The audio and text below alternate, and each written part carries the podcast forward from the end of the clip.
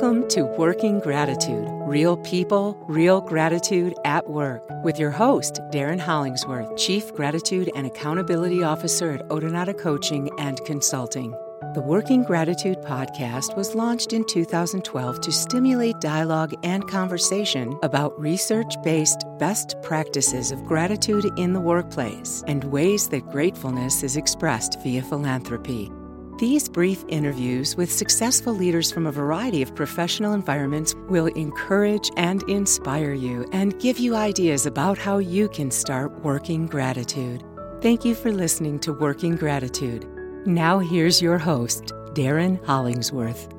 Hello, and thank you for joining our conversation today. Before I introduce my guest, I wanted to thank all of you who are subscribed and listening regularly, and ask that if you are a new listener, please do subscribe and rate us and leave comments about how Working Gratitude is inspiring you. My guest today is Eric Severson. He is a 25 year human resources veteran and since 2017 has served as Chief People Officer for DaVita, a leading provider of kidney care in the United States, delivering dialysis services across 2,500 facilities with 57,000 teammates.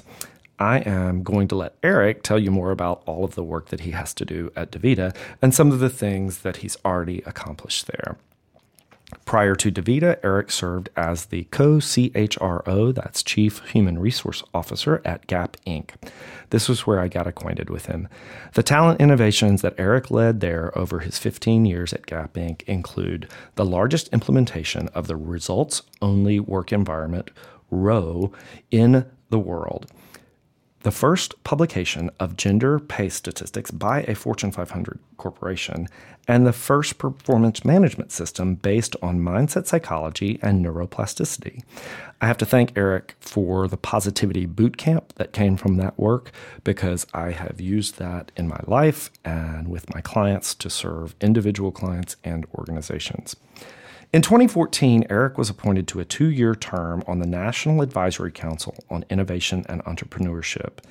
He is a director of the Board of Human Resources, People, and Strategy, the executive arm of the Society of Human Resources Management. He's a member of the Board of Advisors for UC Colorado Business School and he holds a BA in English from Penn State as well as a master's in English from Arizona State. Eric, thank you for joining me today on Working Gratitude. It's a pleasure to reconnect with you, and I'm looking forward to our listeners hearing your perspective about gratitude. I want them to know a little bit more about your current role at DaVita. So, could you help us know more about what you're doing now? Sure, Darren, I'd be happy to. So, I'm the Chief People Officer DaVita which is a Fortune 200 healthcare organization that focuses on delivering life giving dialysis treatments for several hundred thousand patients across the US and in 12 other countries outside the US. So my job really is is about leading the people part of the business and helping us strategize ways to attract, retain, develop talent at the same time as we're offering our teammates the opportunity to learn and grow and build skills that can be valuable to them both in performing their job as caregivers for our patients, but also in all aspects of their life as parents, spouses, community members, et cetera you know, your work, I think you carry some core values with you wherever you go because I know that the integrated life or the blended life is something that you inspired in our work together when I was exposed to your work at Gap Inc. And I hear that in what I see you doing there at DaVita. So uh, kudos to you for for really caring for the whole person. Um, and I heard recently, I think you did didn't you do an interview recently with Mike Robbins uh, about your work at DaVita? I did. Yeah, that was a great podcast, and I encourage our listeners to look up uh, Mike's podcast and Eric's conversation with him. Ours today will be a little bit different than that. And I know you. I, another thing that I think you brought, and I think that will feed into this conversation, Eric, is is. Uh, in the Bay Area, when we were there, um, though both of us have moved on, innovation is so frequently thought of as technology. And I think what you brought to my experience with you and what it sounds like you're bringing to DaVita is innovation in the people space. And that's exciting, and I'm excited for our listeners to hear about that. So, as we start our conversation about working gratitude, Eric, I want you to share with our listeners something that you're grateful for at work today. Well, how much time do you have? Because I think there's a lot. Maybe I'd start with just the fact that I'm grateful to have the opportunity to fulfill my own potential and my own life's purpose, which is to help other people reach their full potential at work. I found this profession of people services or human resources almost 30 years ago. And it was a blessing to me because I grew up teaching little kids how to ride horses and then subsequently teaching English at Arizona State University and found great joy in being able to help other people learn how to do something that help them achieve their life goals and better themselves. And in business, that's translated into a human resources role where my job, as I see it, is to help create a virtuous cycle inside a business, one in which you are developing people, talent to help the business meet its mission, whether it's treating patients or selling product, at the same time that you're teaching people skills that can be translated to other parts of their lives. That's how I see the work. I, I see it as a virtuous cycle. So my gratitude is that I have the opportunity to have a job that for me is so personally fulfilling while I'm actually helping other people find their own fulfillment. And I would say related to that is my gratitude that I am able to do all of this while being an out man and having uh, a public leadership role like I do, that I'm able to live in a time where, at least in the state that I live and work in, uh, I am able to have this role and have job protection. I know that there are people in 29 other states who don't based on their sexual orientation. So I feel particularly grateful to be able to fulfill my purpose in my life mission without restriction. Wonderful. I I wanted to do a shout out to you and thank you, in fact, for some of that living your truth openly and publicly, both in our previous work together, but also in your service. And we'll talk some more about your uh, commitment to community service wherever you are, locally, regionally, or nationally. Uh, and when you did that focus group with me uh, in one of my previous roles, it meant a lot to have a leader at your level at the table talking about how LGBT families approach their personal philanthropy. And so, uh, a significant inspiration you have and continue to be, uh, Eric, and I'm, I am grateful that we can share this with our listeners during Pride Month, actually. So, uh, thank you for for giving us that. I know also that you have a a professional commitment to gratitude and a personal commitment. Uh, would you mind maybe sharing that with our listeners to show that them that you can translate this gratitude at work and working gratitude to your personal experience? Sure. So, to me, gratitude is related to the idea of the, the virtuous cycle, which informs all parts of my life, including giving back to the community and philanthropy.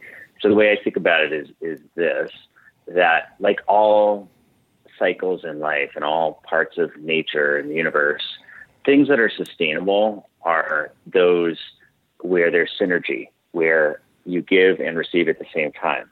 So the way I think about how philanthropy and community giving fit into my career is that when I volunteer for something, it's a way for me to give to another organization, a nonprofit organization, what's been given to me. And I'm referring to skills based volunteering. And, and I've chosen over the last 15 to 20 years to focus on board service above all else because it's been a way that I'm able to leverage the nearly 30 years of development that corporations have generously invested in me and gift that to a nonprofit organization that often doesn't have the financial means to be able to purchase that business expertise. So, for example, I was on the board of the Felton Institute in San Francisco for 15 years before I retired recently. And during that time, I would estimate that I was able to gift to them millions of dollars of in-kind donation in the form of consulting my own my own connections, consulting firms I was able to connect them with, etc. stuff they couldn't have afforded on on their own. And so that's what I was able to give to them. In exchange, I received not only the gratification of knowing that I was helping them in their mission, which was really important. It was many things, but included remediation of schizophrenia and bipolar disorder. And what I received in return, in addition to the gratification, was career development as well. So I received in a concentrated amount of time a lot of experience that directly benefited my career and my business career because as a board member, you're actually supervising the CEO of the nonprofit and you're addressing critical enterprise wide issues like dealing with the media and budgeting, et cetera. And so I got back really essential experience in managing an organization at the top level that it took me years to get inside the corporation. So I think and my other my other opportunities have been similar. I'm currently on the advisory board of the Lotta Cool Art Foundation in Denver, and the board the advisory board of the University of Colorado Business School in Denver. And in both of those, I'm able to give back in similar ways my many years of business experience and receive in return both fulfillment in giving and valuable experience that benefits me on the business side. So when I'm coaching or mentoring teammates about how to develop themselves, I often recommend nonprofit board service or other volunteerism as a way to both give and receive at the same time. I love that uh, reciprocal benefit because I think that the research shows that gratitude expressed is also it's good for the giver and the receiver, and you've you've articulated that very very clearly, and I know that uh, when I'm working with clients in a similar way, really, to help their boards understand that if they're missing the HR or the coaching component, um, that's one of the services. I don't bring the HR component, but the, the coaching and the fundraising consultative component that they may not be able to invest in. Board members can find other talent at the board level to help fulfill those needs. And I've seen you do that in the organizations that you serve. And I think that your mentoring and coaching um, internally with with people that you work with, uh, that that may be something that you don't even realize how much that impacts people. Uh, to see leadership level people taking their work very seriously, uh, making an impact for the corporation, but then really with a sincere commitment, a personal commitment to express gratitude in the community. And I think you you help you articulated that well, and I see it uh, evidenced in your life. You know, we didn't get to talk about yet, but quickly, I want to just give our listeners a perspective from you of something that you've faced as a challenge in your work. It may be in your current role, early in your career, but anything that you've faced in your career that's been a challenge that you may not have been able to look at it with a lens of gratitude while you were experiencing it, but afterwards can you find the learning from something or the gratitude in something and you now can take that with you and and move you forward in your career? Well many examples and so i will focus on one that was from earlier in my career that i think may resonate with many people. And there was a point in my career when i had a boss i had trouble connecting with and the way that this leader managed me led to a lot of stress, and it manifested as uh, anxiety for me and fear, even things like, you know, my palms constantly sweating, not being able to sleep, etc. And it happened at a time in my life when there were other personal difficulties. My spouse had a heart attack. My father got malignant melanoma. I got melanoma, a bunch of other stuff. And I was really stressed out. It was one of the most difficult points in my career emotionally for me. And at the time, I thought, oh gosh, how am I going to get through all of this? In hindsight, as I look back upon it, I am grateful to those experiences and particularly to that leader. And I've actually thanked that leader many times as part of appreciation and gratitude ritual that I perform every day, where I recite for my spouse three things that I'm grateful for from that day, and he does the same. And the reason I have thanked this leader so many times is that that experience where the leader really pushed me out of my comfort zone and made me incredibly uncomfortable actually catalyzed a self awareness and personal development journey for me that has lasted the last 15 years and will continue probably for the rest of my life, where I really immersed myself in understanding, you know, what was my role in contributing to our difficulties. Uh, how do I deal differently with in the future with someone I'm not getting along with at work or elsewhere in my life, and more importantly, just delving into many of the personal challenges and issues that I probably brought with me throughout my whole life, and included things for me like going to therapy, reading a lot of science about personal development and psychology, et cetera. And that not only made me a better person and I think a better spouse and probably, you know, a better child and sibling, but absolutely helped fuel my career because one of the things that's been clear to me in my professional life is that self-aware leaders who embrace a growth mindset and are continually working on making themselves better are the great leaders we all work with. They're the leaders we look up to.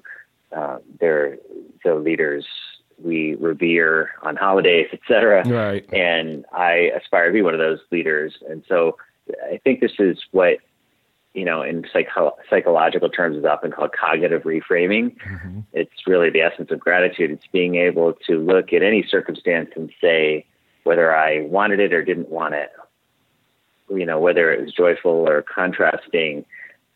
How can I leverage that experience to learn and grow and become a happier person?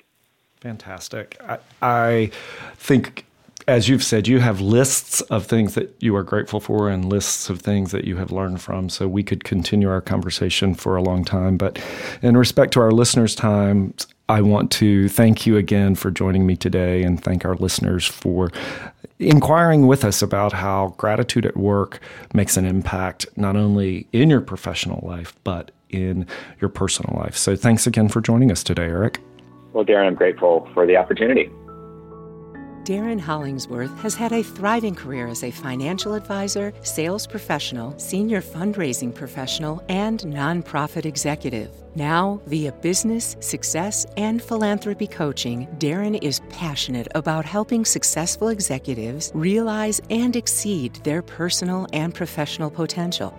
He helps business and nonprofit leaders find and confirm their passion, their inspiration, and motivation. This is accomplished through collaborative work based on gratitude, experience, encouragement, and accountability. As Darren says, surviving is not enough, thriving is the goal. Additionally, Darren works with businesses, nonprofit organizations, and boards of directors to create new possibilities for transformational customer and donor relationships, organizational strategic visioning and governance, as well as continuity and succession planning. Via collaboration and consulting, Darren engages with clients to empower them to build upon strengths and face challenges with confidence and expertise. To hear more Working Gratitude and for information about Darren Hollingsworth and Odonata Coaching and Consulting, visit our website, odonatacoaching.com, or visit us on Facebook at facebook.com slash odonata coaching or search wherever you listen to podcasts. Thank you for listening to Working Gratitude.